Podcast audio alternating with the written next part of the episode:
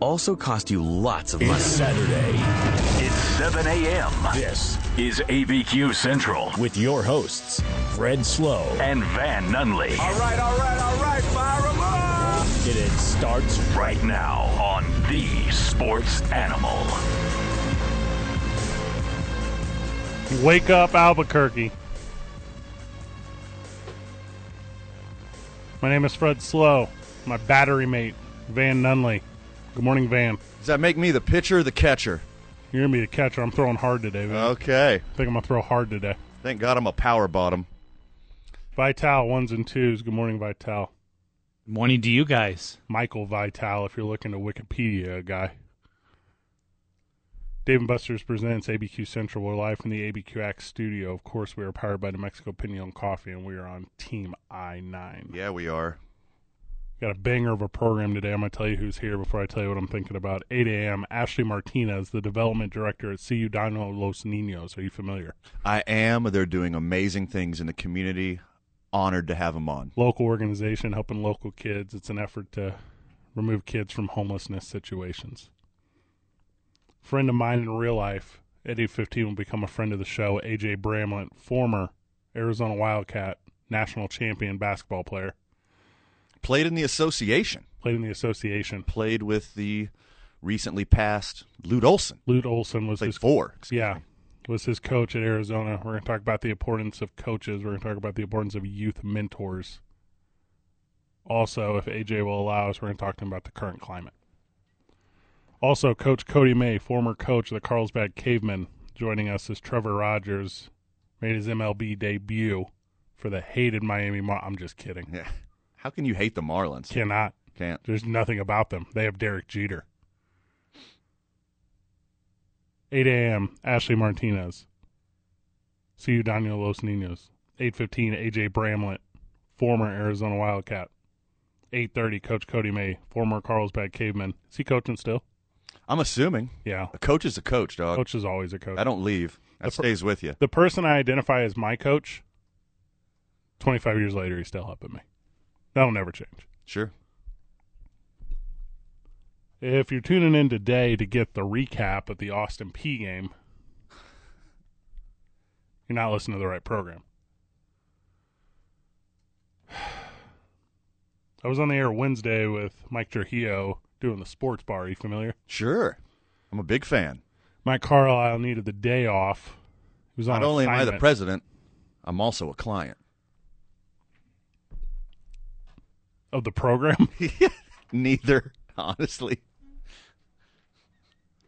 So, I'm on air. It's about 40 minutes before the mic drops here. And the NBA decides they're not going to play basketball. The Milwaukee Bucks push that first domino. Yeah. Anytime you do anything, communicate. I'm always going to tell you that. The time will never come in our friendship or relationship. Listenership. By the way, let's open them up today, 505-246-0610. We will never over-communicate with each other. It'll never happen. The time will never come when I'm like, Van, you're giving me too much information. Well, mark these words. Yes. Because I can TMI with the best of them, dog. In reaction to Kenosha, Wisconsin, Jacob Blake, and let me give you a laundry list of things. Shoot. Don't even need to. Okay. The NBA said enough is enough. We need your attention, please. And they took it. They took my attention. They took your attention. They took attention away from the RNC. And they said, here's what we need. Some change.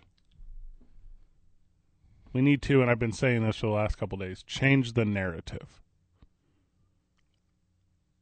This to me was as big of a deal as I think I've ever seen in sports. Hey, historically, we're going to look back at this and see what a monumental moment in the history of the country. Not just sports. This obviously transcends sports. Yeah. It's bigger than that. Correct. These are people with a voice, with a microphone, who's got cameras pointed at them 24/7. Their life is a literal circus, and life is bigger than sports, but it's being represented together, and it's a beautiful thing. Sports entertainment has a value in the world where it exists. There's something special about, and I'm going to give you an example I think is easy to relate to, the Winter Olympics. Go on. I don't care about curling. I don't care about curling at all. You put curling on my television? Every 4 years. And you say, here's a little escape guy. Sure. I'll tell you Eve Muirhead's stats on each side of the end when holding the hammer because Team Sweden. Sweden is having 4 C-schools for hours in Gutsken high schools. I've never one time thought about Eve Muirhead's humanity. And I think that so regularly is removed from the individuals that we see plastered on our television and our billboards and our trading cards. LeBron James is a person. Kawhi Leonard is a person. I will run the list of everyone in the NBA for the next 2 hours if you need me to remind you that they are all people. Sure. Yeah. If you wake up on Thursday morning at 8 a.m., no, that's too late, at 6:30 a.m., and you say, the first thing I'm going to do on social media, the second I wake up, I haven't had my coffee yet, I'm going to wake up and say, forget this group of people based off their age, ethnicity, sexual orientation, religious belief. There's laws for that. Oh, my gosh. You can't do that. You are terrible. If you are listening to the program right now, if you're listening to this program that I am currently saying this sentence on, and you in your heart believe that you have any sort of superiority to another individual based off any identifier that's outside of their control, this is not the program for you. Here's the thing. This is not the society for you. Put your finger on the pulse, Jack. Time to evolve. Time to catch up with the times. A lot of people are talking to you, and a lot of you aren't listening. No. But here's who you can talk to. Your echo chamber that you've created around you. Often in a digital media format. You nailed it right there. If you want to become a bigger fan with your audience, recognize where their fandom comes from. If you only have a maintained relationship with a group of people based solely off your shared hatred for another group of people, those people don't really like you. Sure. You don't get it. Warm, kind, inviting. These are my core values. I have them identified, and I spent a lot of time figuring them out. Accept everyone. Everyone. What's your other option? And if you don't understand, ask questions. Oh, my gosh. You nailed it with the echo chamber. I mean, it's tribalistic in its nature. Yo, keep going. Tribalism was a very important part of the human psyche, of the human experience, hundreds and especially thousands of years ago. Now that we're all connected, tribalism has no place in our society because we're all human beings and we're all here connected. If you don't know what your neighbor feels, go talk to him, especially if they're different than you. There's no way you're going to get the finger on the pulse of what's going on in this country, what's going on in this world, if you don't put yourself in other people's shoes. Well, it's exponentially worse if you don't, because then you don't prepare yourself with the tools you need when the time comes to handle that. Your toolbox is empty to understanding and growth and belief and good fortune and will. If I were to ask you today, Van, what do you identify as? If I were to say that to you, you need context. I know you pretty well. You'd say father. I know that. Sure. I know you pretty well. You'd say loyal friend. Sure. The list goes down. It will go. Your list is so long before it's bigot because that's not on your list. It's not on my list. Right. Yeah. They're individuals that I know personally. They're individuals I know in passing, and they're individuals I know, I guess by celebrity. I don't know what other verbiage to use. An ongoing joke on this show is my ridiculously strong fandom of The Wire. Yes. It's a punchline we use. You love The Wire. I would identify as a Wire fan. Okay. Before I would identify myself. Yes. By the color of my skin. Absolutely. The only time that I identify myself by that is when it's in jest. Sure. Yeah. Yeah. A punchline. Yeah. And I can have this program right now on this radio station in this town that I live in, which, by the way, I'm quickly identifying as part of this town. As it should. Yeah. Here's a place I'm proud to be. You're lucky to be here, dog. I love it here. It's amazing. Culture and community and ideals and mindsets and just a collaboration of everyone. And put your money where your mouth is. Your boys do stuff. Like, this radio show is a trampoline for what we do in this community. Absolutely. Yeah. And we tell you as it's happening. And when we need your help, we ask for it. It's just not two dudes and two microphones. No.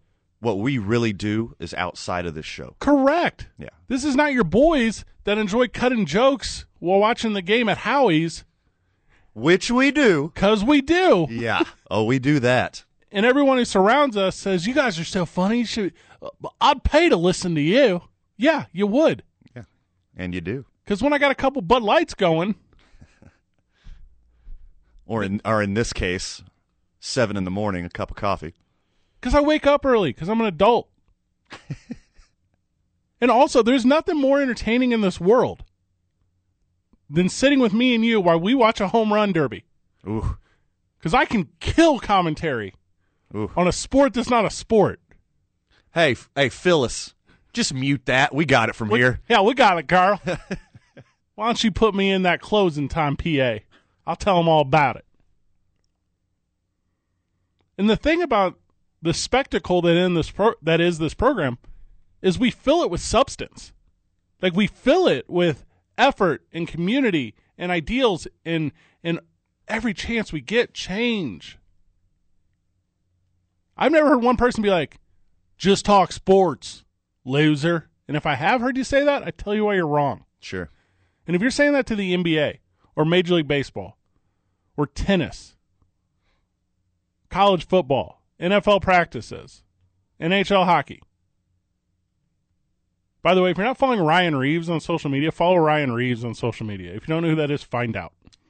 Well, I'm one of those people. You're going to have to catch me up. Oh, I'd rather follow you guys. Yeah, a little smart move on your part. But if your reaction to anything that is currently going on, if your reaction to the social climate right now is, shut up and dribble. You're wrong. God, you're wrong. You're so wrong. And, you know, when you're here during the week, you're quiet. But when you get here, you just you go right through the heart like an arrow there, Fred Manfred. Well, Vital, I'll give you a little key. This is our show. This one's different. This one's different. You ease in. I eased into the waters of the sports bar. And I was on the, like, that was an interesting day. Vital, you were sitting here with me. I know we got to go to break. You were sitting here with me. As this all started to landslide, I don't know what word to use, but it's... Unfold. And I got up out of this chair that I'm sitting in. I walked into your producer. I said, they just went on strike. I really could not believe it. I thought you were kidding, and then I saw the TV. So this, what? When we get back, our reaction to Wednesday, when we get back, I got 45 different points on why it's important to say what you do and do what you say. Dave and Buster's presents ABQ Central live from the ABQX studio. We're powered by New Mexico Piñon. We play on Team I-9. 95.9 FM and AM 610, the sports animal. We're back on the program. Dave and Buster's presents ABQ Central live in the ABQX studio, powered by New Mexico Piñon. We play on Team I-9. Went to break talking about Wednesday, this past Wednesday. Big deal. Yeah, last 3 days have been a, I'm going to turn my headphones up, man. Last 3 days have been a strike from the NBA. If you use another verbiage, you're incorrect. That's what this has been. It also has been demonstrations from Major League Baseball. It also has been demonstrations from college football, NFL, tennis, the entire sporting world. I don't think we need to put any conversation into Sunday and Monday, do you? The occurrences in Kenosha, Wisconsin. Everyone is familiar at this point? Everyone knows. Okay. With that said, your reaction to Wednesday, Van, like, and how do you feel like that's going to rank with you as far as, like, keeping in mind yesterday, March on Washington, keeping in mind yesterday, Jackie Robinson Day. How do you feel like this is going to resonate with you for the years to come? Well, this is going to be hard to talk about because the emotions are already flowing. Mm-hmm. My eyes are watering just thinking about it. I think they're getting it right. I think they're doing it respectfully. They're not taunting anybody. The NBA. They're not offending anybody. They protesters? Give me who's they? Well, they being the NBA, eventually the NHL, and then subsequently MLB. They all did it respectfully. No one did anything out of anger. Everything they did was out of love and respect. And good on the Milwaukee Bucks. And from reports I've heard, it was George Hill. George Hill was the mover, and he started this movement with a team meeting. And this happened in the Milwaukee Bucks' backyard. Correct. To somebody that looks like the majority of the team. Correct. In their backyard. So it hit them harder than anyone else. And how many times have we seen this? I mean, it's 2020. We're in our 30s. How many times have we seen this throughout our life? My entire existence of my life. Exactly. The town that I grew up in, only in 1988, legally removed any postings that told individuals of color to not be in town past sundown. Okay. Did you hear what year I said? Yeah. Okay. Yeah. I grew up a handful of miles from one of the most racist cities in the world, which is ironically Santa Fe, Texas. And they also had a sign that said, "Don't be here after sunset." Yes. Hey, and disclaimer here, I'm not telling you why I can't talk about this. I am not dumb. I am familiar with the culture and the climate and the ideals and the oppression. This I am versed in. Like, there is no white privilege disclaimer telling you why I cannot have this conversation. Right. Okay. And we need to have this conversation. 505-246-0610. Join the conversation. Tell us why we're wrong. I'll tell you why you're, well, I mean, I won't. It'll actually be a conversation. And it made me so proud, the immediate unity in the NBA. The Bucks said, we can't do this. We're taking a stand. Right. And then within minutes of their decision, all games were canceled.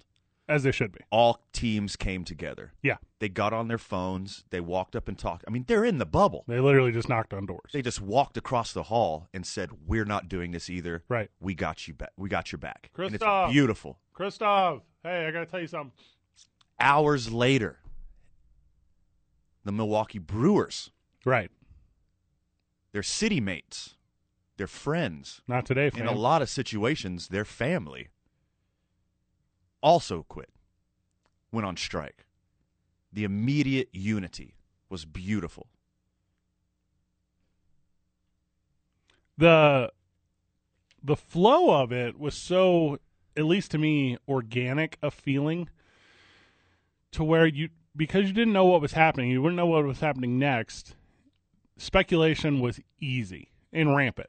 So as I was sitting here on the sports bar on Wednesday, sitting in for Mike Carlisle with my friend Mike Trujillo and Mike Vital, I would not have been surprised at that point if the NBA was like, "We done. Like, we done. Figure yourself out, America. Like, we're not here for you right now." But that's not what it was, because, like, when you're in a situation, and let's just use the guys at the top of it, Chris Paul. Let's use the guys at the top of it, LeBron James, Kawhi Leonard, George Hill, the guys that are at the very top that are like, hey, we're having a conversation about what the league's going to do, but here's the thing. We know ball. We're learning the political landscape. We're learning how to present ideals and opinion. And I even, like, said this loose earlier. I'm going to say it again. There's a big difference in Like creating like a spectacle and creating something with substance. Because like if you just want to send a message that is like via like a social media thing and it's like, hey, here's an idea that's like a quote. You know, it's like Kareem Abdul-Jabbar had one. It was like, our political leaders had to figure out a way to legally make it structurally important that we're able to hold bad cops accountable. What is that? That is nothing. That's likes and retweets. Do something, Kareem. So the players were like, who can we get in this inner circle to kind of lead us like in a political onslaught? They called Barack Obama. Barack Obama. Are you kidding me? The first president of color had a sit down with LeBron, CP3, right, and others. And others. And gave him advice. Like how, if you don't need any more evidence that this is a big deal, that this is important, that this has cultural significance. Right. You call America's dad. The previous president sat down with athletes to discuss what they're about to do. It couldn't get any heavier than that. No. And this is like, I do this, right? I'm buying a house, right? I'm buying a house. I got a real estate friend. I'll call him. I'm buying a car. I got a car dealer friend. I'll call him. I got whatever. Fill in the blank. Here's what I don't do. I'm not buying a house, so I call my dad. What? My dad's not the resource for this. Mm-hmm. Like, you get someone in the field. You get someone who knows. And by the way, kudos to CP3 or LeBron James or whoever that just has 44 on speed dial. But like, yeah, that's big. Hey, I'm impressed. LeBron James has 44 on speed dial, and then, by the way, rest in peace to Hollywood's Chadwick Boseman. Oh, that one hit hard. Just got a camera roll. Anything happens, well, he's just plugged into it because that's the life he lives. He lives such a life that he's plugged into everything happening in the world. Recognize that. Recognize that, listener. Because whenever you're telling me that he should just shut up and dribble, his life is not shut up and dribble. No, his life is schools and effort and rejuvenating Akron, Ohio, which, by the way, I don't think you've been to Akron, Ohio. You don't get how terrible it is. You don't understand the importance of what the Baltimore Ravens are trying to do in their community because you don't go to Baltimore. Right. I have been to Baltimore. It is garbage. It is East St. Louis.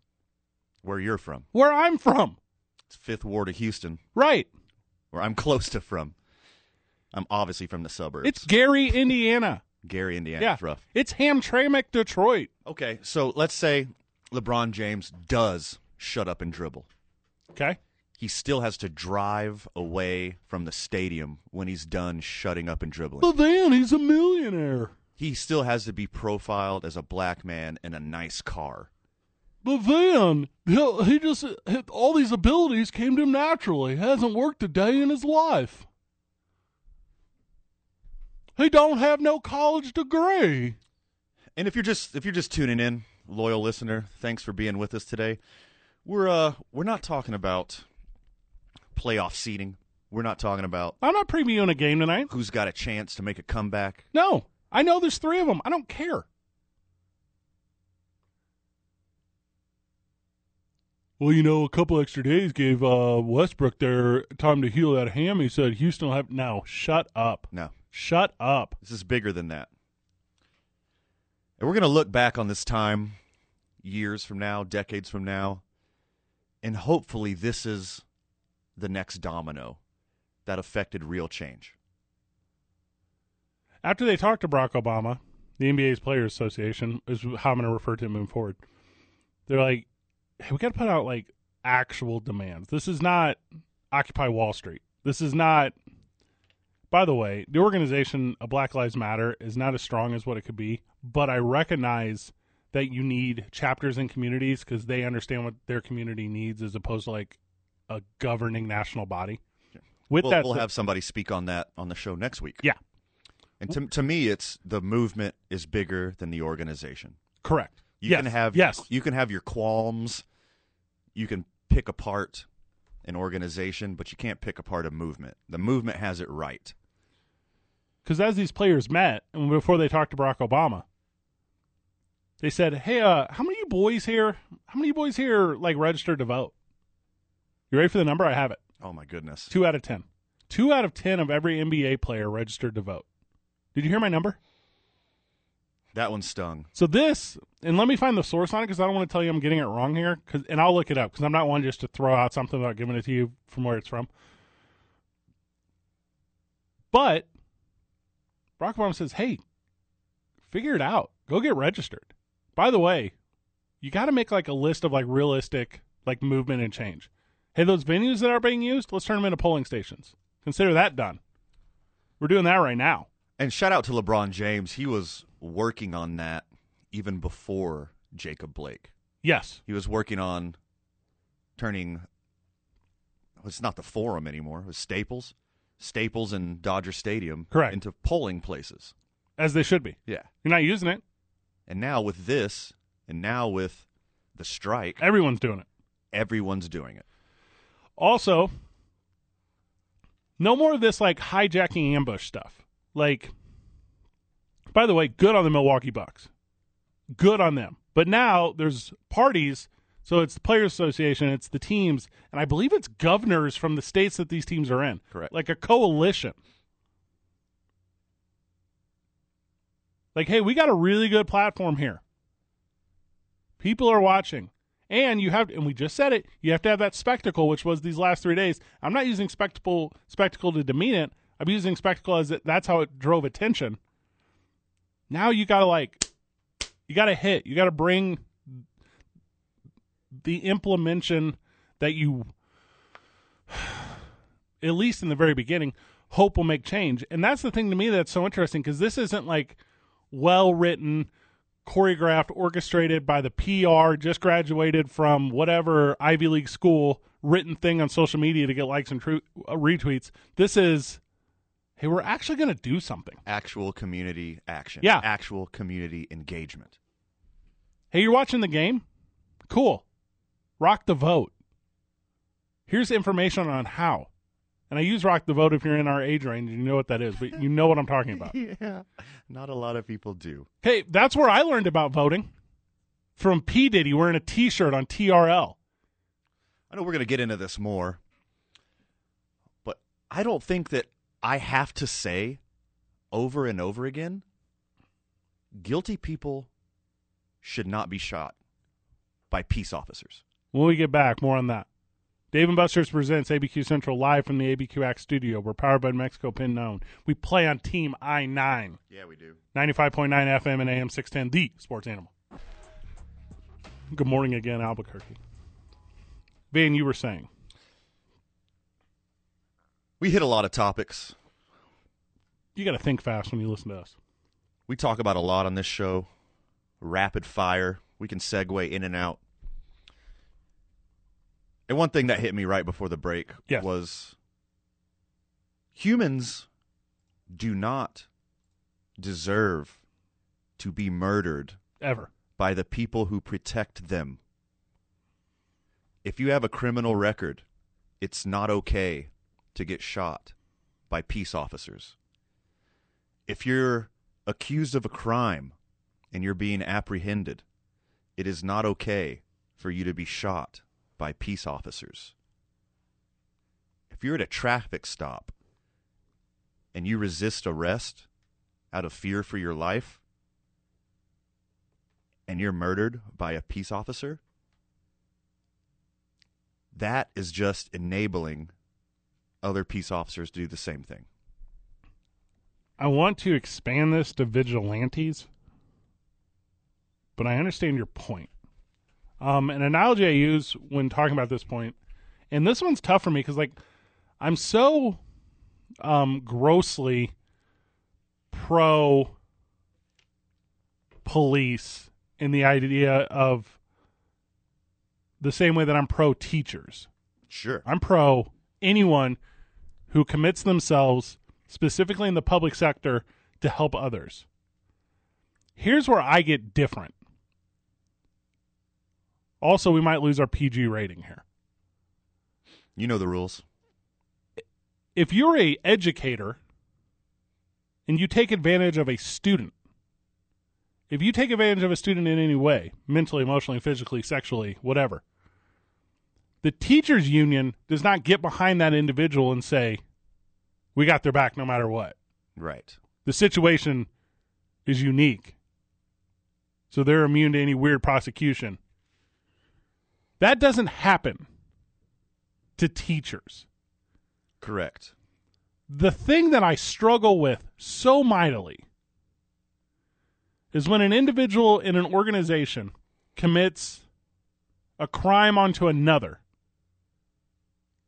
and those in association with that person blindly support them.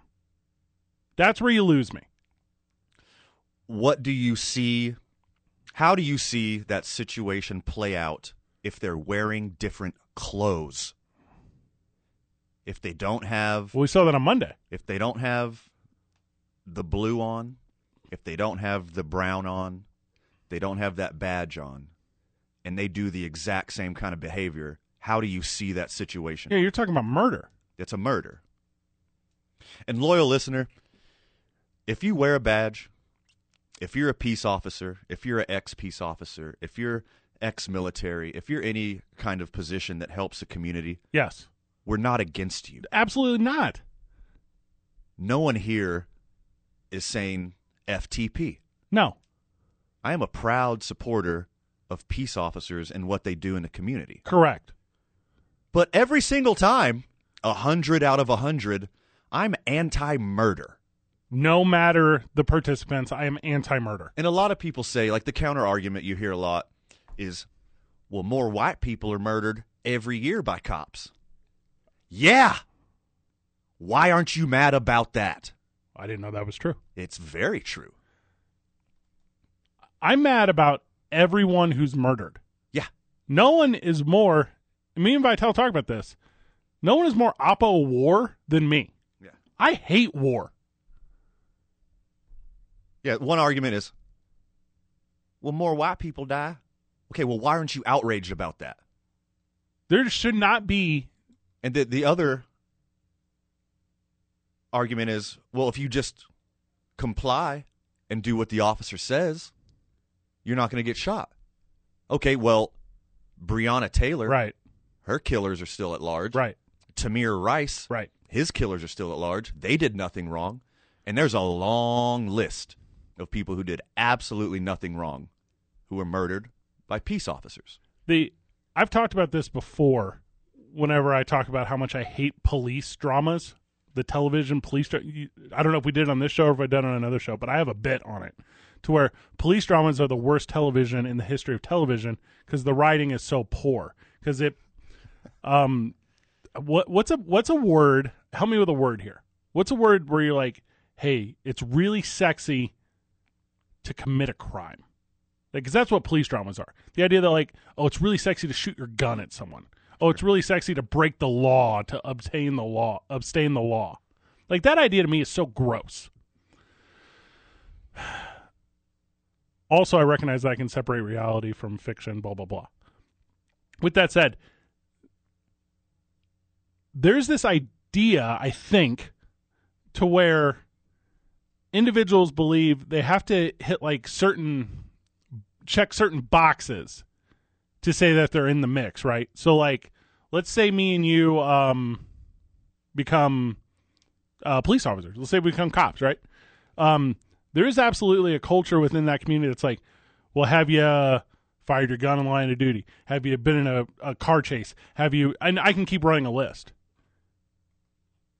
And am I telling you that, like, individuals, like, create these scenarios so they can be part of, like, the good old boys club? I'm going to tell you, I think they do. Sure. And that's gross to me. Sure. Because, like, the mindset there is not, hey, we're creating a culture that literally, and here's my definition of police, maintain the peace. That's it. That is one sentence. Peace officer. Yes, that's my whole sentence. Right. You're not a jury, because here's the thing. We have a system for that. Yes. You're not an executioner. Here's the thing. We have a system for that. Sure. And that system, all you have to do is protect it. That's your whole job. And then if you fail to do that, that jury that I just talked about, they'll give you the fairest opportunity. Because I don't know.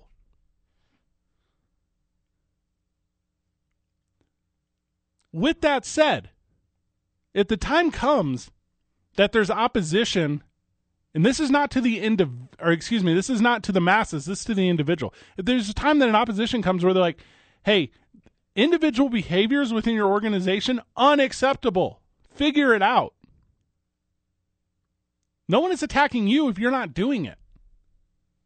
That goes for law enforcement officer, vigilante, protester, looter, community member. Like, all these things as a group are not bad. It's individuals within. And my big issue is that blind support behind it. My big issue is whatever union or organization or whatever that says, hey, we got your back no matter what. Because no. Absolutely no.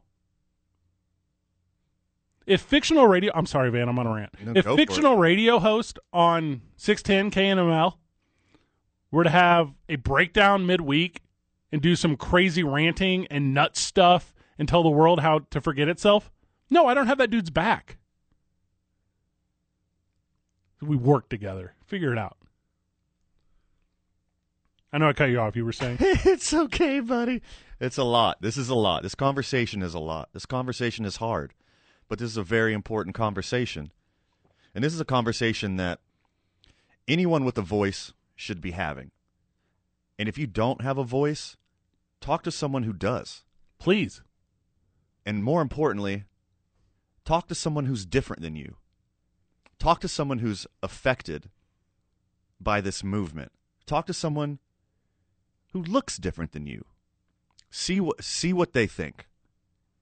I know we only have but 2 or 3 minutes here, but I know Dan is on line one. Dan, we want to invite you to the program. Good morning, my friend. How are you? Good morning, guys. Been listening to the program a lot. You know, Vital is my favorite over there at that building, so anytime he's any part of it, I'm part of it. Awesome. You know? Hey, so I have a take. Vital knows me well. Pretty well. He's from Chi-Town. I lived and spent a lot of time there. And, cool. And I observed urban violence at its worst when I was there. And I was young and pretty freaked out about it. But here, you know what we need, guys, I believe, is guardians. We don't need warriors. We got guys coming out of the military. God bless them. Thank you for your service, all of you guys, Vital included. You know, their intentions are awesome when they get out. A lot of them don't know what to do. A lot of times they haven't been reassimilated. Yeah. Thank you. That's the term I was looking for, bro. Thank you. They have not been reassimilated to society. They need to be mainstreamed again. Too quickly, they're thrust into that policing thing again, and their mentality hasn't changed. Their mentality is, they've trained us to do these things, but now they're doing it against their own people. And so we as a society have to all be accountable, all be responsible for what's happening. We just need to make our voices heard, get out there, be as accepting to the police as we can. But when you get a chance to have a word with one, take the time and talk to them and tell them, hey, you know, we appreciate you, but, you know, be patient with us. Be compassionate with us. I coached for many, many years. I've seen a lot of young people manhandled and mistreated over the years when they called me because they didn't have a parent to call. I just, like I say, I think we need guardians and not warriors. Thanks, guys. Great show. Hey, thank you for that, Dan. And you hit the nail on the head, and this is really close to me because my day job, I'm literally a guardian. Right. I'm a social worker for people with mental illness and developmental disability, sometimes violent offenders. But, I mean, you nailed it. We need guardians, not warriors. And, you know, you had a really good parallel with, you know, a lot of cops did serve in the military, and then they slide right into... you know, policing the community, and maybe they're not well trained enough, and I think that's goes into a bigger spectrum, a bigger problem with the defund the police movement. And first off, whoever coined that phrase deserves to be fired. Like, that's the most inaccurate title, correct, for an important change that's in the history of the world. I can't think of a worse title than defund the police, because that's not what it means. That's not at the heart. No, spectacle versus substance. That's exactly what that is. Yeah. It does not mean you take away all their funding and you take away all of their guns, you take away all their power, and then just have anarchy in the streets with no police. Not what it means. When we get back, you reallocate resources so people like a guardian, like a social worker, like a drug counselor can help the situation and not just have a badge and a gun approach a problem. So I really appreciate that call, Dan. Thank you so much. Friend of the show, Dan. We're going to take the quickest break, and then we're going to do the quickest last segment before we're at 8 a.m. We welcome Ashley Martinez, the Developmental Director at Cuidando los Niños. You're listening to Dave and Buster's Presents ABQ Central live from the ABQX studio. We are powered by New Mexico Piñon, and, of course, we're on Team I-9, 95.9 FM, AM 610, the sports animal. Back on the program, Dave and Buster's presents ABQ Central live from the ABQX studio. We're, of course, powered by New Mexico Piñon, and we play on Team I-9. Bad apples, Van? Yeah. That's something you've heard over and over again for years, right? Yeah. It's not every cop. It's just a few bad apples. Correct. And then you got the thin blue line and the strongest, I mean, stronger than NBA's union, right? The police union. It's not every protester, Van. It's just a few bad apples. It seems like this is the only profession that is a valid retort. You don't say this about airline pilots. You know, most of our airline pilots are great. We just have a few bad apples that crash into mountains. No, that wouldn't make sense. Wouldn't make a ton of sense, would it? But people with guns, it's acceptable to have a few bad apples. I'm following you. And it's an unfair comparison, because these are obviously individual human beings. These are people with families, wives, lives, hobbies. You're probably on your softball team, probably go to your church. These are people. I am close personal friends with multiple police officers, specifically speaking about the community I grew up in. Same. Absolutely same. So it's hard to look at this situation through such a cloudy lens and not look at these as individual people.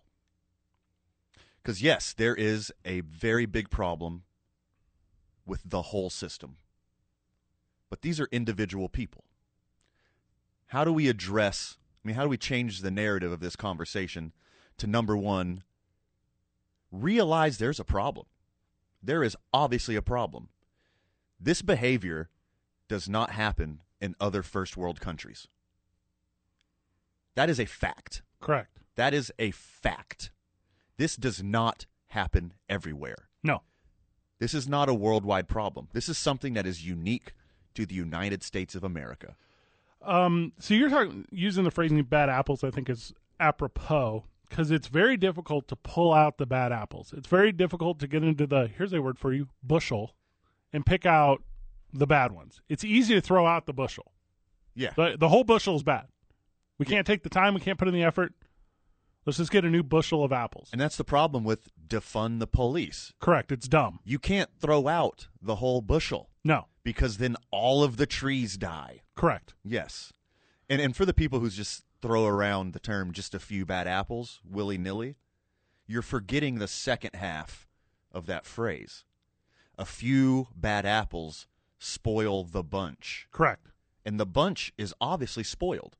Because this is a unique problem that we have in America. This doesn't happen in the UK. This doesn't happen in France. This doesn't happen in Germany. This doesn't happen in all these other first world countries that have very powerful, predominant police departments. I've never told this story on air. I talked to you about this off air. I'm going to give the quickest tidbit. After George Floyd, right? I'm spending some time in like this vacation home earlier this summer for a wedding thing. And I'm talking to a friend who's there who's a police officer, and it's right after George Floyd. And I'm like, hey, what's the current like temperature of the station down there? Like, how's everyone doing? He's like, it's been weird, He's like, we've taken up a lot of extra training and stuff, and this whole George Floyd thing's been a shock. And I'm like, oh my gosh, okay, like, what kind of training? Like non-restrictive, like non-chokeholds. Like, you guys are doing some sort of community involvement stuff. He's like, no, we went to the gun range. What? Oof. Your training is what? Your training is you went to the gun range? And there's some brilliant ideas out there how this can help. And it's not my place to tell you how to think. I'm going to tell you how I think. Sure. I'm going to give you a little key into me. Sure. And we talked about this the very first segment this morning. It's not okay to murder people. Gosh, no. Like, it's that simple to me. It's not okay to shoot people, even if you're accused of a crime, even if you're resisting arrest. These officers should be trained in alternate methods besides shooting someone to death. I will piggyback that by saying I personally have a credo where I don't think it's okay to make anyone feel uncomfortable. With that said, unless that's intrinsic, if I'm giving you an idea or if I'm planting a seed that you allow to grow yourself, and then that brings a level of uncomfortability, I'm in. But physically, I'm not allowed to intimidate you. Mentally, I'm not allowed to put you down. Emotionally, I'm not allowed to damage you. Spiritually, I'm not going to make fun of your beliefs. And that, to me, is where this gets real gross. It gets real murky because you want people to be comfortable in their skin. Well, here's the thing. The skin is in their environment. So you can't, and I'll just use police officers. They're not comfortable. They're taught to be fearful, and they're taught to act using fear. So they're always scared, and they're always trying to scare people. That's both ends of this spectrum, and it's terrifying. We're grabbing a break. Loyal listener, thank you for the thoughtful texts. Thank you for the thoughtful emails, complimenting what we're talking about, driving this conversation, keeping this conversation going. The ABQ Central you are used to is Van and Fred. Yeah. Being clever, being funny, telling jokes, entertaining you. But we're having a more important conversation today, and thank you for listening, and thank you for the thoughtful texts and emails. When we get back after the top of the hour, Ashley Martinez, Developmental Director for Cuidando los Niños. Sports Animal. It's Saturday. It's 7 a.m. This is ABQ Central with your hosts, Fred Slow and Van Nunley. All right, fire them up! And it starts right now on The Sports Animal. Welcome back to the program, 8 a.m. 80 degrees in the studio, 70 degrees outside. No kidding. Dave and Buster's presents ABQ Central live from the ABQX studio. We're, of course, powered by New Mexico Piñon Coffee. We play on Team I-9. Joining Team I-9 this morning is my friend in real life, now friend of the show, Ashley Martinez, who's the Development Director over at Cuidando los Niños. Good morning, Ashley. How are you? Ashley, you still with us? From the texter, the call dropped. Oh, no. So Vital will effort her again real quick. And why we're trying her. That's so funny. That's real life radio stuff. Cuidando los Niños, clnabq.org. Oh, goodness. Technical difficulties. Is a local organization that efforts, Van, helping children in the community that are affected by homelessness. What an important part of the community they play. I'm so excited to get Ashley back on the phone. Vital is, like, what, furiously dialing? Is that a fair word? I would say so, yes. Yeah. So we'll have her on as soon as we can have her on. He's furiously dialing for multiple reasons right now. For multiple friends and family currently tuned in listening, not hearing her. Ashley Martinez, the Development Director at Cuidando los Niños. Good morning, friend. Good morning. How are you this morning? Good. How's your iPhone? Is it working well? It is. Good. clnabq.org is the website, and what we're doing is we're talking about homelessness in the community and how it affects all of us. Ashley, can you maybe talk to us a little bit about what your organization does, who it helps, and how it helps? Absolutely. First of all, thank you guys so much for having me on today. It's a great way to start my Saturday. And my cup of coffee, so I am ready to talk with all of you guys about the amazing work we do. So Cuidando los Niños has been around for over 30 years, and what we do is we take a dual approach on homelessness. And what that means is we take in 6 weeks to 5 years old on one end, and we are a five-star accredited preschool. So with that, we're taking care of the kiddos in the classroom, and while they're hard at work, we're working with the parents to either find a job, go back to school, and get back on their feet. We also pull our families out of homelessness into stability by getting them enrolled in a housing program. And so this housing program, I mean, we help pay 100% of their rent until they're ready to take over the payment. You know, and that's the really, really big factor in all of this is the end game is stability. Stability is key. Stability is always the goal. And we want our families to be successful because, you know, 80% are single mothers fleeing from domestic violence situations. And so we want to make sure that we are picking our families up and really helping them be as successful as they were meant to be. Ashley, thank you so much for everything you and your organization does. You guys are such an important part of our community. Can we talk about homelessness in general and how the families you serve got in this situation? Could you unpackage this for the listener who might not know a lot about this world? Absolutely. And I'll start off by saying, you know, for the listener listening to this, you know, if you close your eyes and somebody told you the word homelessness, you envision the gentleman on the corner panhandling. You don't envision a 6-week-old baby on the corner. You know, and that's why Cuidando los Niños is so important because we bring child homelessness to the forefront. Because honestly, that's something that you don't hear enough of. Right, and it's just the fact a lot of people do not like reality. So if it's out of sight, out of mind, then they don't have to worry about it. But at Cuidando, our goal is to make sure to bring that to the forefront because there are families, you know, who end up in these situations not because they're alcoholics, not because they're addicts, none of that. And it's frustrating when a lot of people say, oh, you know, they're just this, and that's why they're homeless. That's not true. Any of us could be homeless. I could be homeless. You could be homeless. You know, especially with all of this pandemic going on, so much is happening on a daily basis. And it's not our right to judge others in the situation that have them end up being in that situation. But a lot of times for our families, they're fleeing from a situation to better their lives, right? A lot of these moms, when you finally get the opportunity to leave your abuser, that's huge. And to have to walk out and end up homeless, you know for a fact that the hurt and the pain that they were dealing with was so unbearable that they had to choose to be homeless in order to create a better life and start from scratch. The individuals at Cuidando los Niños, obviously there's staff and there's professionals. Is there volunteer opportunities? Do you need, and I'll just use like listener of the show as an example, do you need resources from the community, and do you need individuals from the community to help you achieve your mission statement and goals? Absolutely, every single day.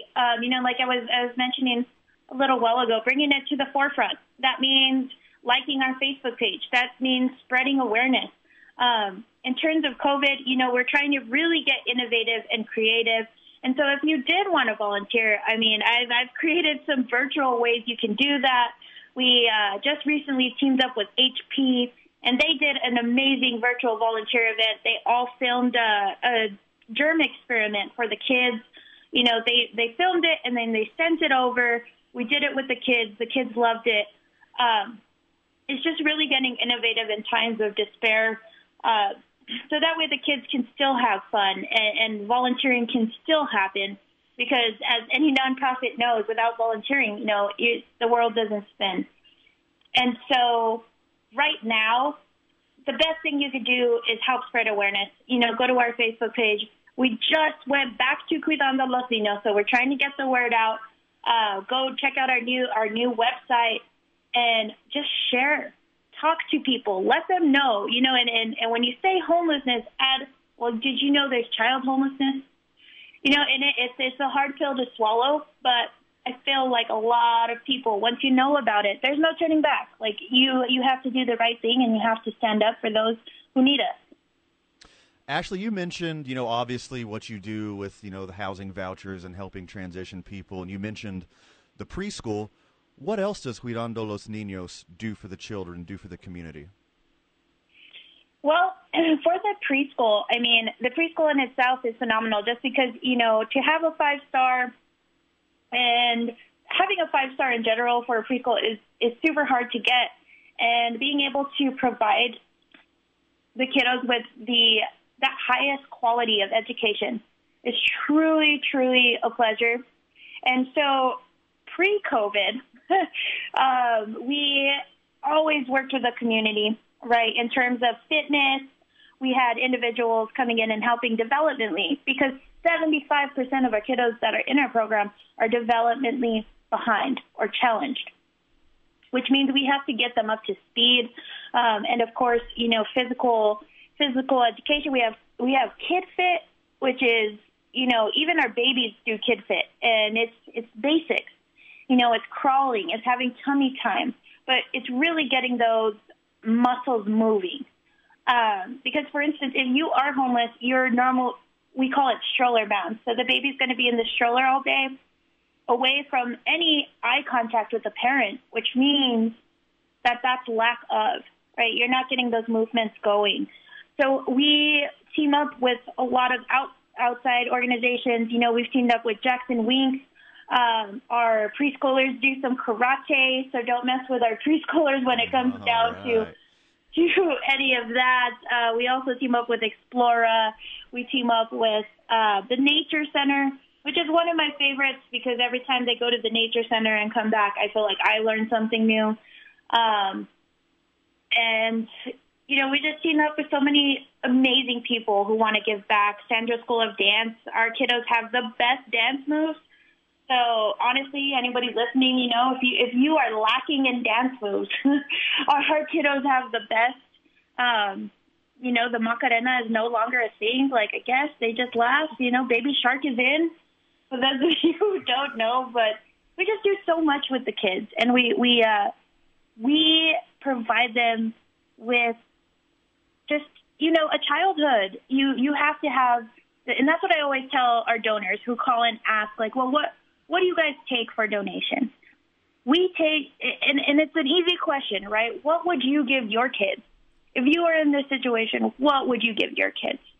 Because believe it or not, some people don't ask that question, and they'll bring some random stuff from, like the 70s, and it's like, whoa, our kids aren't going to use that. But, it just really depends. And it's always asking that question, like, what would I do for my own? Well, friend of the show, friend in real life, Brandon Ortega from KOB says the song Pizza Feet is the new Baby Shark. So get your kids hooked on Pizza Feet. Ooh, today I learned. Ooh, I'm gonna have to introduce that to them on Monday. Ashley, Pizza Feet, huh? You mentioned, and by the way, we're talking to Ashley Martinez, the development director at Cuidando los Niños. You've talked about supportive housing. You've talked about the early childhood education. Can you maybe, lastly, before we let you go, talk about the parent education? Can you maybe talk about the coaching that you give these individuals? And then lastly, if you know off the top of your head, are these primarily, and if you don't know, that's okay, are these primarily Albuquerque residents proper? Are they primarily transient? Can you talk to me about, if you do end up helping someone long-term, is it always here in town, or do you help them on to their next step? So, great questions all around. And so let me unpack that. Could you ask the first question again? I'm so sorry. And I apologize. As far as the coaching and parent education, what do you do to help those individuals? Absolutely. So the parent education, of course, is super, super important. So for our families, and it's kind of frustrating because we were relaunching our family education program before COVID hit. We were a week within launching it for the parents. But after COVID is over with, we'll have financial literacy classes. We're going to have health and wellness classes.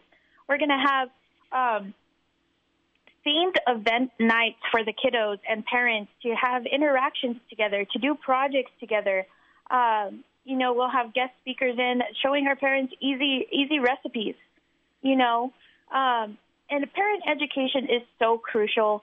And I think, you know, parents should not ever take it as criticism, but they should take it as an opportunity. It's an opportunity to better yourself for your kiddos and make sure that they are looking up to somebody who, you know, is just, wow, you know, like, I remember my mom did this, like, just getting back up on your feet. We all know the struggle of low self-esteem and all of that stuff that could really bring you down. What Cuidando is here for is to bring you back up. You know, we become a family. We're there for our families. We ask all of our family members to just be honest with us. And to your question about who we serve in specific areas and if they're coming from other places, it's a combination. I'd say mainly, though, it's specifically here in Albuquerque. So it's individuals in Albuquerque, and we're a year program. But, for instance, let's say you have one more semester in college in order to get your degree, no worries. If you're following our rules and your kid's showing up every day, we're going to extend that for you, and we're going to make sure that you're successful. If you're putting in the work that we're putting in for you, we have your back. You know, and that's the hard part. You know, you have to be committed. You have to be in there, in it to win it. And, I mean, and I always invite people to see for themselves the work that we do. The best part of my job is I could show you exactly where all your dollars go. I could introduce you to all my friends in the classroom, and your mind will be blown. And it really does flip a switch. I know for myself, child homelessness wasn't, like, on top of my head. You know, it's something that's, oh, that's sad, you know, like, but it's sad, but what are we going to do about it? We are the change. And so in Albuquerque, I know there's so many amazing people that have the ability to really step up and make a difference in so many ways. And honestly, by simply liking our Facebook page or following us on Instagram or checking out our website, giving us a call, all of that's still doing something and doing more than what you did yesterday. Ashley Martinez is the Development Director at Cuidando los Niños. You can contact them, 505-843-6899. Obviously, the website, clnabq.org. You can also find it on our social media. Everything is at TalkABQ. We shared your contact information. Ashley, thank you so much for your time this morning. Thank you, gentlemen, and thank you, everybody listening. I hope you guys have a wonderful Saturday. Just, I love that energy. Thanks, Ashley. Yeah, good dude. It's nice whenever you can use the platform we've developed to communicate to the listener about people in their community, helping their friends, helping their neighbors. And if you want to help them help others, clnabq.org. They have a little email deal there where you can send your whatever. They have a donate button right on the website. 505-843-6899 if you'd like to reach out. When we return from the break, AJ Bramlett, former Arizona Wildcat. We're going to talk about the passing of his coach, Lute Olson. Obviously, we're probably going to talk the NBA. We're talking about the importance of mentorship for young men. Dave and Buster's presents ABQ Central live from the ABQX studio, powered by New Mexico Piñon.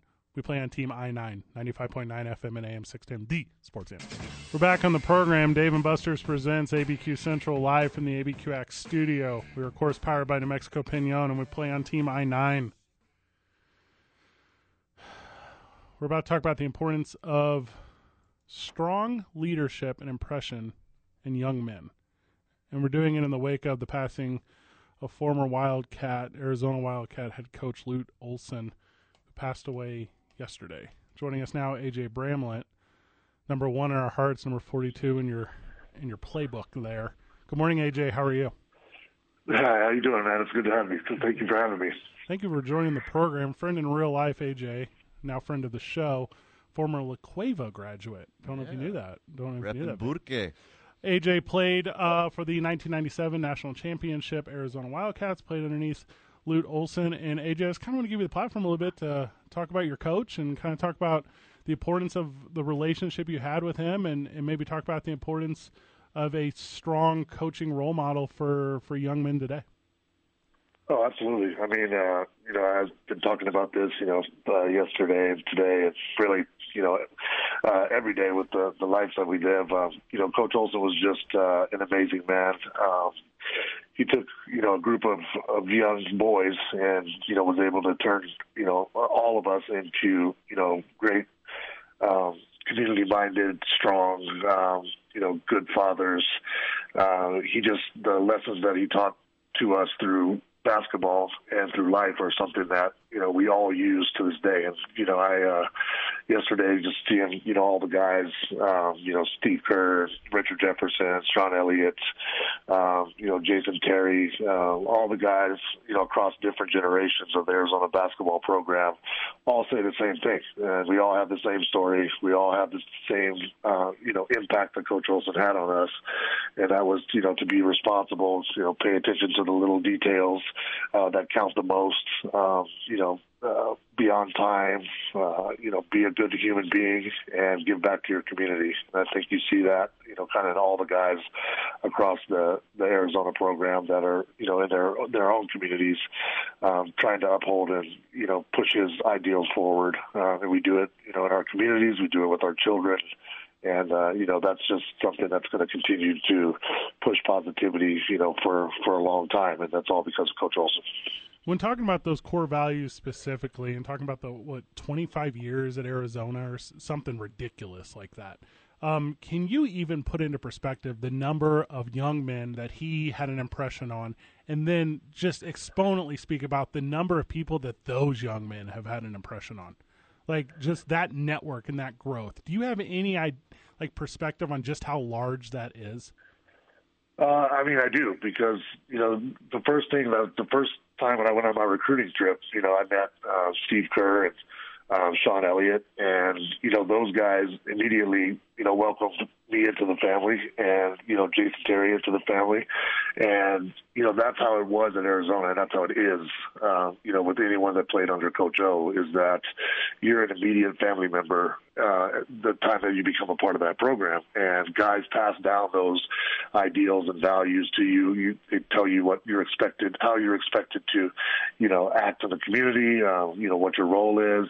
And, you know, that is stretches from the first, you know, class that Coach O had, you know, when he got there in 84, and then that goes all the way up until, you know, his last, you know, team that he had. And it doesn't matter, and, you know, I kind of wrote this on Facebook, it doesn't matter, you know, when you played there, if you run into a guy or one of your brothers, you know, that's from, you know, the Arizona Wildcat basketball family, you know you have somebody there that is like-minded. And, you know, I've ran into guys, you know, when I was playing overseas.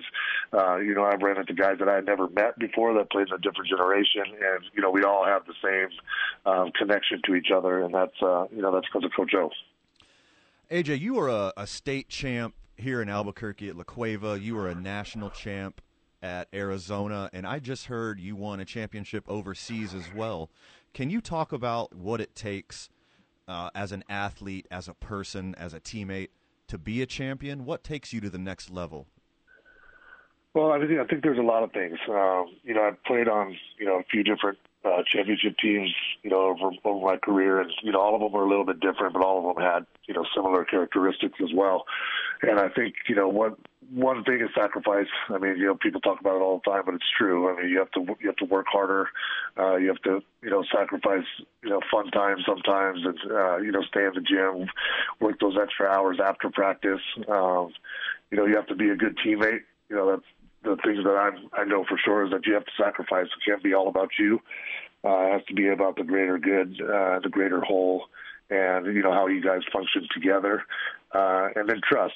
I think, you know, Coach Olson, one thing that he did was he built trust with us and within our teammates. And so, you know, you had a personal responsibility. You felt such a great personal responsibility not to make mistakes or, you know, be the one that let the team down, that, you know, we kind of were able to police ourselves and, you know, be on each other, where Coach at a certain point, you know, he didn't have to, you know, tell us exactly what to do. We knew what to do. So we you know, if guy wasn't doing what we were supposed to do or following the game plan, we could, you know, take care of that, you know, within the team and not get feelings hurt, you know, not, you know, why are you telling me that? Like, everybody trusted each other and was on the same page. So you know, championship teams are fun. You know, chemistry is the number one key to a championship team. And when guys have no egos and they're just trying to, you know, win for coaches, win for themselves, and, you know, do the best that they can, that's a good recipe for success. And I've seen it a few times over my career.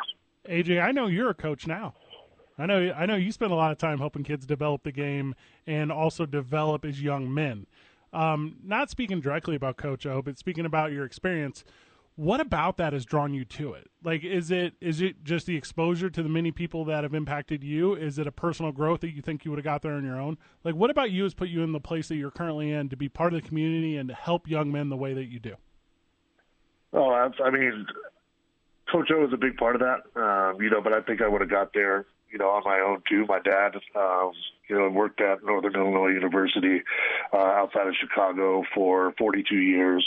You know, he was instrumental in, you know, working with student athletes for years, and then some minority groups that he led to help, you know, foster opportunities for minorities in the Chicago area. And for me, it's just, there's nothing better than coaching. And, you know, to see a kid or somebody you've been working with, you know, finally get it and that light turns on, and, you know, they do a move that you taught them in the game and you know, it works, or, you know, you see them, you know, make their high school team with, you know, they've come a long way and maybe weren't, you know, on track to do that before they put the work in. Those are the things that, you know, mean the most to me, and it's just a great feeling. You know, I do it, you know, I like coaching my, you know, my own kids, but then at the same time, you know, just seeing and being able to, you know, put a spark in a kid's mind that they can do something and then they do it, I think is the greatest reward. And I've seen that, you know, a lot of times, and it's really fun to see. Go Huskies. Lastly, yes, sir. Lastly, can you the post-coaching career, and maybe Coach O is a really good example, or maybe yourself or whoever you'd like to speak about, can you talk about the importance of maintaining a relationship with a coach post your playing years? Yeah, absolutely. I mean, you know, Coach O did. This is the thing about it. He when you're there, he was really tough on you. You know, not just held you to a higher standard. You know, not exactly like he wasn't your friend. He was your coach. You know, until that last game. After that last game, totally different. You know, you got to know him on a different level. You know, he opened up a lot more to you, and, you know, that's where the relationship for myself and Coach O really grew. You know, and he stayed there, you know, from when I graduated in 99 all the way through, you know, this week. So it's really important. You know, Arizona, you know, has done a really good job of keeping all guys, you know, engaged, and Coach O, you know, that's because of the relationship we all have with Coach Olson. And so, you know, coaches can have a supreme impact on a kid's direction, whether it's a good coach or, you know, a bad coach. And so I was just lucky and fortunate to be in the program that I was in with Coach Olson and all our assistant coaches, and just the way that everything was run, that, you know, I want to give that back now to the kids and the Albuquerque community. And that's why I came back here when I retired, and, you know, didn't go settle in Tucson, because I wanted to be here in this community. AJ Bramlett, former Wildcat, current friend of the show, joining us to celebrate Lute Olson and talk about the importance of a strong coaching role model in young men today. Before we let you go, AJ, any final words, anything you'd want the listener to be left with as far as a celebration of life for your former coach, or maybe a level of investment you might encourage people to have in their current mentors? Yeah, absolutely. I mean, I think just the message I would say is just put positivity out there. You know, anything that you can do to help uplift another person and, you know, change their direction in an upward path, that's what we need right now. And, you know, Coach Olson did that for, you know, hundreds of guys that are now pushing that and paying that forward in their own communities. And I just encourage everybody to do that here in Albuquerque. We have some wonderful people here. And, you know, the youth of Albuquerque are the most important thing that we need to focus on right now, and giving them the opportunities to be successful and live out their dreams. So if you can contribute to that, do it. You're never going to regret it. AJ Bramlett, thank you. Thank you, guys. I appreciate it. You have a good weekend. You too. Thanks, AJ. What a good dude. Man. What a good dude. Powerful words. You still have a coach in your life? I do. Yeah. I got a couple. Yeah, I got one. Yeah. Yeah, it's a big deal. I My best guy in the whole world yesterday revealed that he's having a little baby boy. So my best friend ever. I've been in both his weddings. I'm sitting right here, Fred. How dare you? He announced yesterday he's having a little baby boy, and he's naming that baby boy after his former coach. So there's a lot of Fred Slow Corey. No, is going to be his name. No, that's not true. Oh, that's not it. Okay. No. Speaking of coaches, when we get back from break, Coach Cody May, former Carlsbad Cavemen head coach. Yeah. Former coach of now Major League Baseball pitcher Trevor Rogers is going to join us to talk about what it takes for young athletes to develop into professional athletes. And I'm excited about this one. Sure. Dave and Buster's presents ABQ Central live from the ABQX studio. We're, of course, powered by New Mexico Piñon, and we play on Team I-9, 95.9 FM and AM 610, the sports animal. Back on the program, Dave and Buster's presents ABQ Central live from the ABQX studio. We're powered by New Mexico Piñon, and we play on Team I-9. Thank you to AJ Bramlett for joining us, celebrating his former coach, Lute Olson, talking about the importance of mentors in young men. And fittingly, we bring in Coach Cody May, former coach of the Carlsbad Cavemen, who coached now Major Leaguer Trevor Rogers, who made his Major League debut this past week. Coach, before we talk about Trevor, I'm left-handed and I have a pulse. Can you help me? Yes, sir. We'll sign you up any day of the week. Not left-handed at all. Thank you for taking the time, Coach. Thank you for joining the program. Wanted to have you on to talk about what it takes to shape a high schooler into a Major Leaguer. It sounds like you got it figured out. Well, I wouldn't quite say that. When you got an eighth grader that comes into your program at 6'4" and can throw 83 as an eighth grader, you think, well, this kid's probably going to have a shot by the time he gets up there. So, as a high school baseball coach, when you get somebody with that kind of talent, you're really just trying not to screw them up. You know what I mean? Yeah, sure. Hey, Coach, it's Van here. Before we talk about Trevor specifically, can we talk about what it's like to be a coach and giving these kids guidance? And what do you think is the most important aspects of being a coach to young men? Well, I think, in my early career coaching, I think we get caught up with wins and losses a lot of times, and that's going to define who we are and what type of coach we are. And as you begin to mature as a coach and even as a person, you figure out there's a lot more to life than sports. But sports really is a huge factor in shaping a lot of people. I mean, it's teaching them accountability, work ethic, to work as a team, and there's just so many valuable assets to playing sports. And so as a coach, I think as we mature, we begin to understand that, we're in a platform that we have the opportunity to make a huge impact in kids' life by using a sport that we really love. And so, if we can really try to keep that kind of a mindset, then really we have an opportunity to make a huge impact in a lot of kids' lives, especially at the high school level. When you're talking about kids having a connection with a sport they really love, and I think this is a little bit of a hotbed one, so I'm going to lead with it. How do you feel about them loving multiple sports? How do you feel about like a high school athlete that says, Coach, I want a letter in everything? I think it's, for me, I was a 3-sport athlete. And so, back in, I graduated high school in 2000. But, for us, if we didn't play multiple sports, then we wouldn't have enough athletes to fill the programs. But I'm a huge advocate of it because I think it made me more of a well-rounded person. Nowadays, in schools, becoming one-sport athletes because and I do respect that part of it too, because they're trying to get to a level where they can, play college at the college level and also help pay for their school. But I just seen so many kids, especially in Carlsbad, that they'll go straight baseball right in Little League, and they get burnt out. And so by the time they get to the high school level, I mean, they don't want to play no more. They don't have that drive and that work ethic. And that's not all of them. I mean, there's a lot of kids that are still, motivated and ready to go. But I just think being a well-rounded athlete and a well-rounded person is just a better way to go than just saying, hey, I'm only going to play baseball, I'm only going to play basketball, or whatever it may be. I'm just a huge advocate for playing more than one sport. I think it helps help student athletes, and it just it's a good learning opportunity.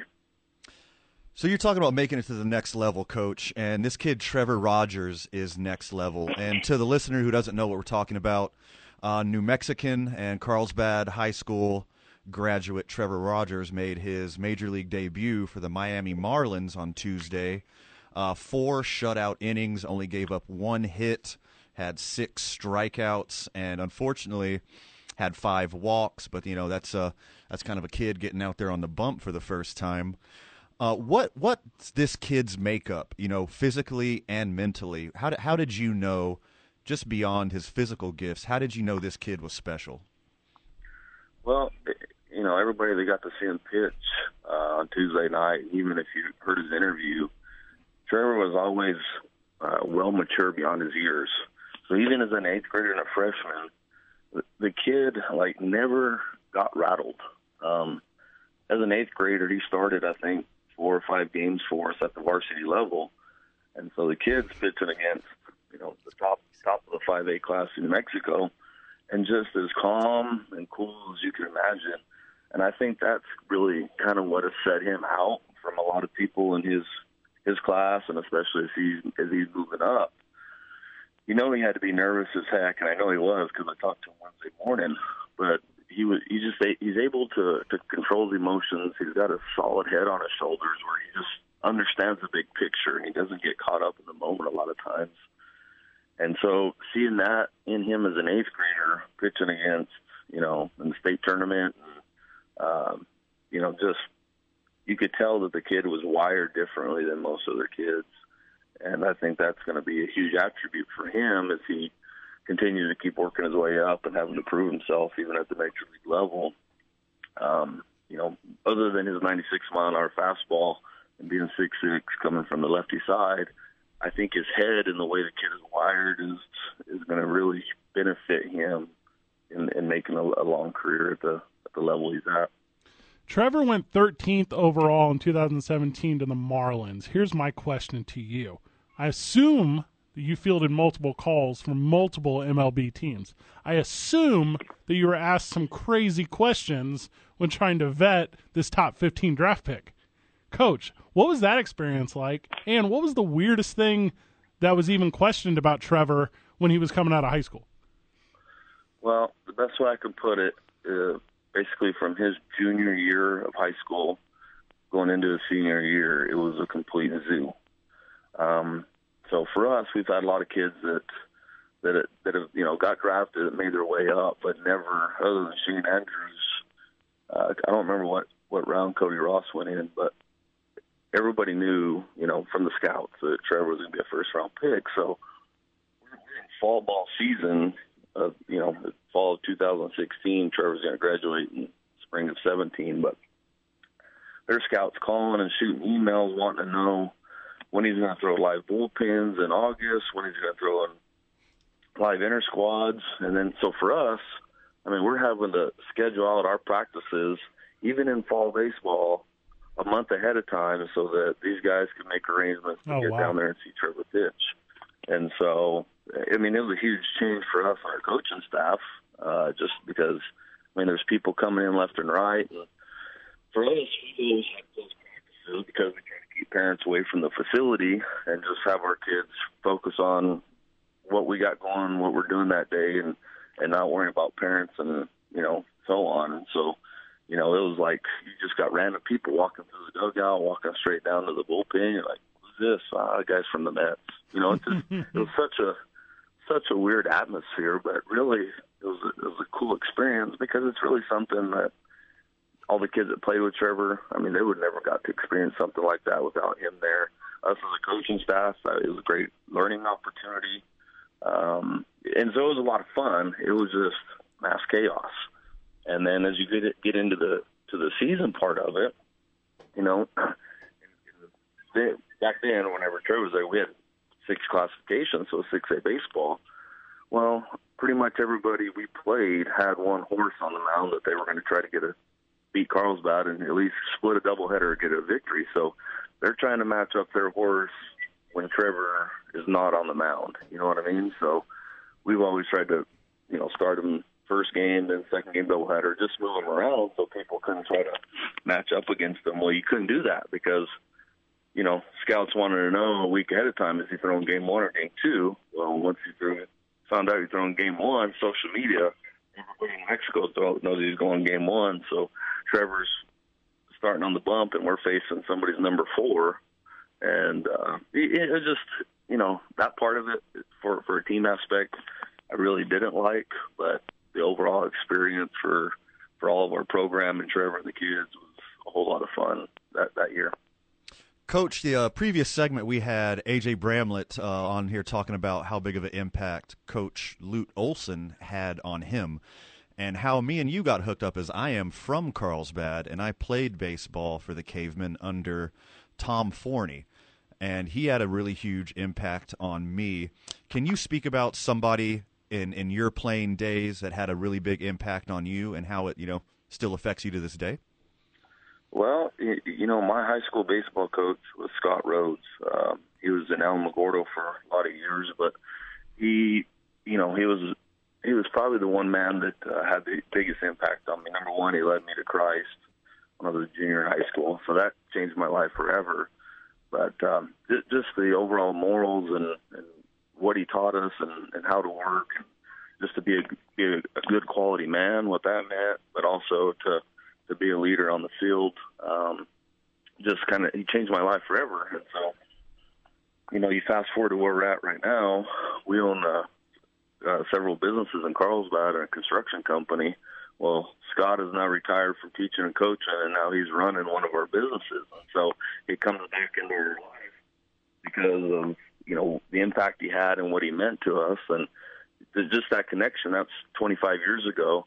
And he's still one of the most important people in my life. And so you just think of, you know, you talk to any athlete, they can always look back and say, man, that coach really had an impact on my life. But vice versa, there's a lot of coaches that have a negative impact on players' lives. And so, like I said earlier, I just think being a coach is just a huge platform because you can really make a huge impact in young men's lives.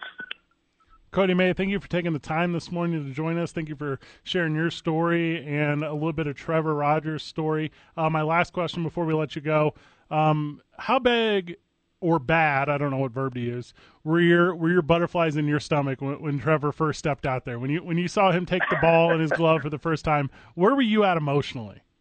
Well, so I'm going to fill you in on a little bit of secret. Most people probably don't know what's going on. But, so he called me on I guess that'd be Sunday after. Yeah, it was Monday afternoon because I don't remember what it had to be 2 days before, but he got called up. He'd been in Jupiter, just playing the simulated games, and said, "Hey," he sent me a text. So guess what? So I called him. I'm like, "Well, you either got cut or you're getting called up. One of the two." I'm getting called up. So talked to him, and he was super excited, and I said, "Hey, I'm going to throw Tuesday night." And so, anyways, got to. So in Carlsbad, I mean, literally the entire community, being social media, had just watch parties everywhere. I mean, there was several just mass gatherings where everybody could kind of get together and watch them pitch. And so, the coach comes out right away. So, Trevor's did well in the first, came out in the second, had a couple walks. And so we're screaming at him through the television. I'm like, nobody's touched your 96-mile-an-hour fastball. Why are you throwing a curveball and walking everybody, So long story short, he did well, but I was calling the next day.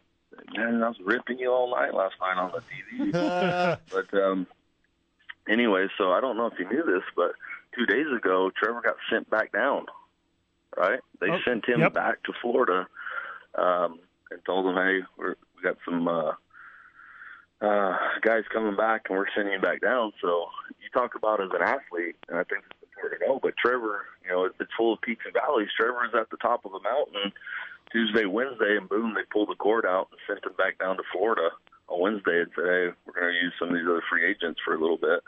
And so Trevor's just completely down in the dumps, you know what I mean?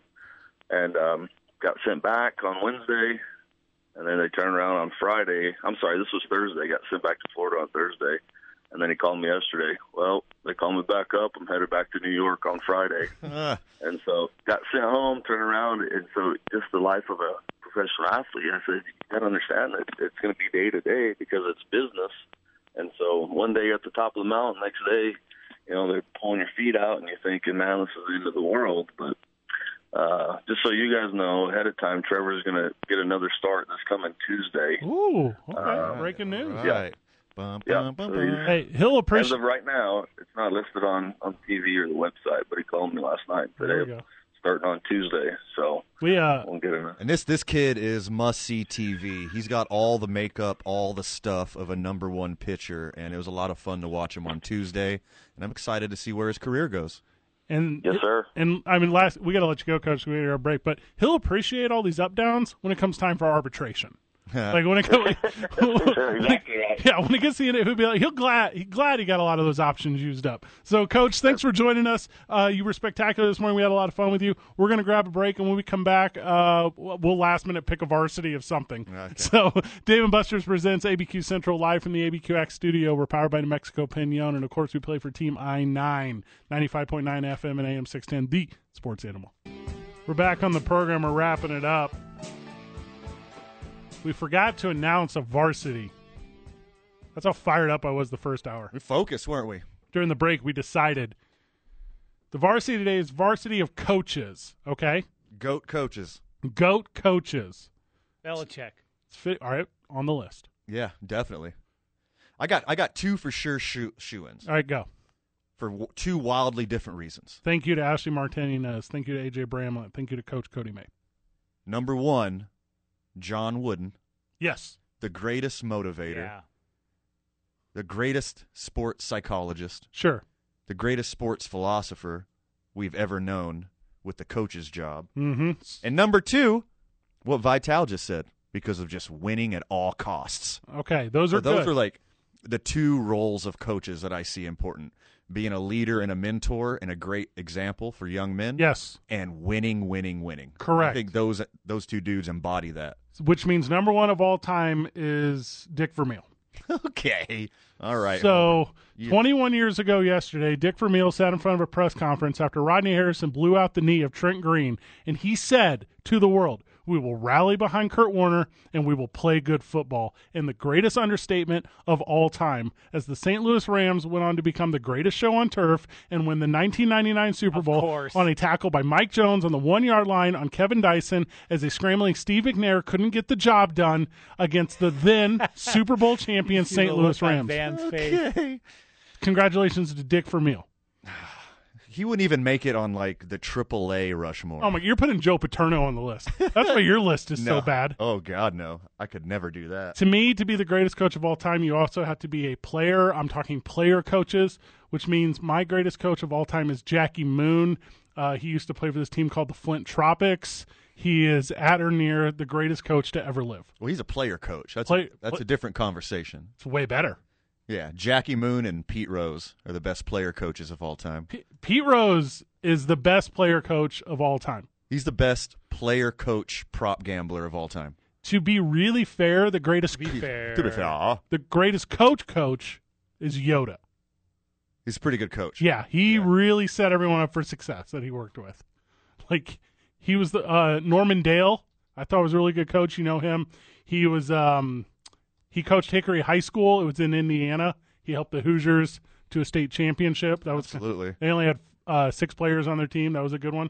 Well, I mean, let's never forget about Coach Hayden Fox. No. Of the Minnesota State Screaming Eagles. Correct. Yeah. Yeah, Coach Bombay of the Mighty Ducks would be on the list. I know Vital said Mr. Miyagi during the break. And I think I did? Yeah, I thought that was a good one. Yeah, Coach Baggs. Very, very prominent coach in the world today. Fred's face. What about Mickey Goldmill? I think your girlfriend probably has a coach bag. I see what you did there. Yeah. Mickey Goldmill, Mickey from Rocky. I feel like he would be like the Mick. Yeah. Tony DiMonto from Any Given Sunday, I think, would be on the list too. He had that like.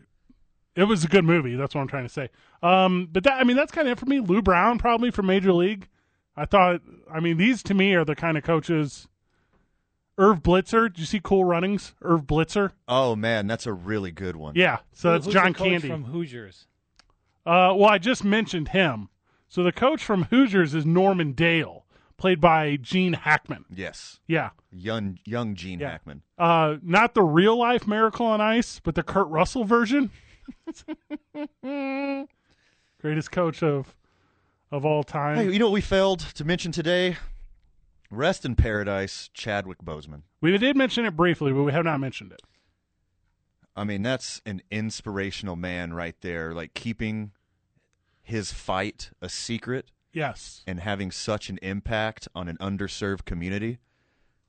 The man who played... Whether classes in school... The man who played Jackie Robinson passed away on the day Major League Baseball honored Jackie Robinson. It's poetically beautiful. And, you know, thoughts and prayers to his family. Awesome person. Obviously, taken too soon. Obviously known from the Marvel Cinematic Universe as Black Panther. Correct. If you have not seen 21 Bridges, just came out last year. Tremendous. Get on up. Too much. Too good. Yeah. So too soon. 2020 can spin on it, right? Yeah. I mean, what's next, 2020? Also appeared in The Express and Draft Day. Here's the thing you might not have known about Vital. Chadwick Boseman had only been acting for 9 years. Isn't that incredible? Incredible. Vandy did really good today. Ashley Martinez did really good. AJ Bramlett did really good. Cody May did really good. Thank you for the first hour today. Any final words? Be kind to your neighbors and be safe out there, y'all. Guardians, not warriors. Good job, everyone. GG. See you next week, Burke.